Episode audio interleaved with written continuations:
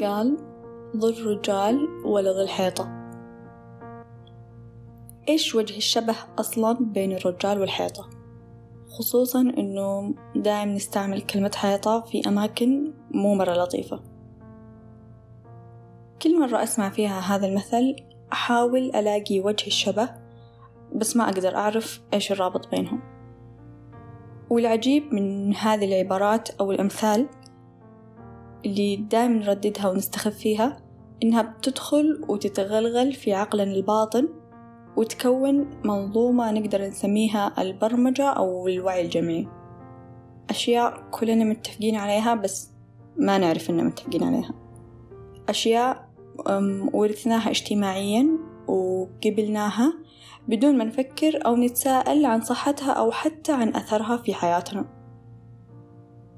فأحد نتائج هذا المثل في الأخص لما جاء ابن الحلال وسألنا عنه وعن أهله ف لازم تتزوجينه. ما يفرق إذا أنتي جاهزة إذا عمرك يسمح إذا أنتي عرفتيه كفاية إذا قلبك مرتاح أو لا.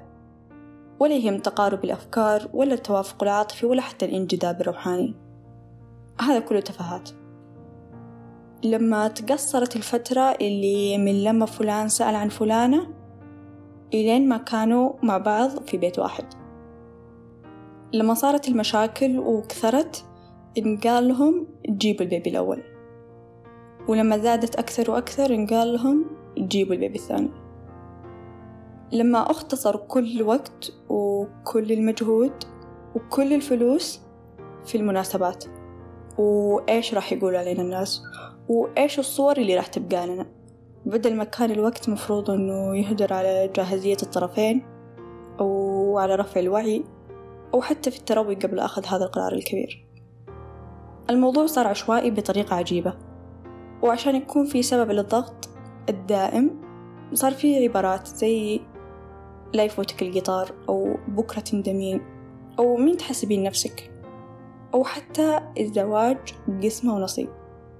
صرنا نتعامل معها كأنها نص مقدس. وصار كل أحد آه، بيدخل بعلاقة بحيلة. بحيلة تقول إنه أنتي ناقصة بدون رجال وأنت مالك قيمة بعد ما تخرجت واشتغلت وأنجزت لو ما كنت في منظومة الزواج. وصار كل أحد بيدور على النصف الثاني اللي بيكمله.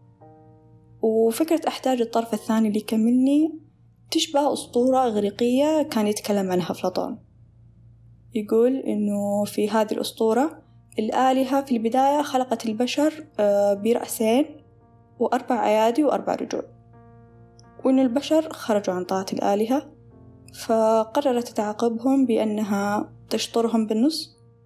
فصار كل واحد عنده رأس يدين ورجلين. وعقابا لهم أرسلتهم في الأرض في اتجاهين متعكسين واللعنة اللي حلت عليهم كانت إنه يظلوا طول العمر يبحثون عن نصفهم الثاني.